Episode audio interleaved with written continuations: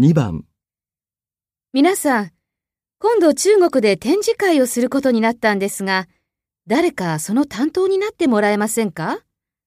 中国語を使う仕事ですけど、あ、それは私に担当させてください。以前北京に住んでおりましたし、中国のことは少しわかりますから。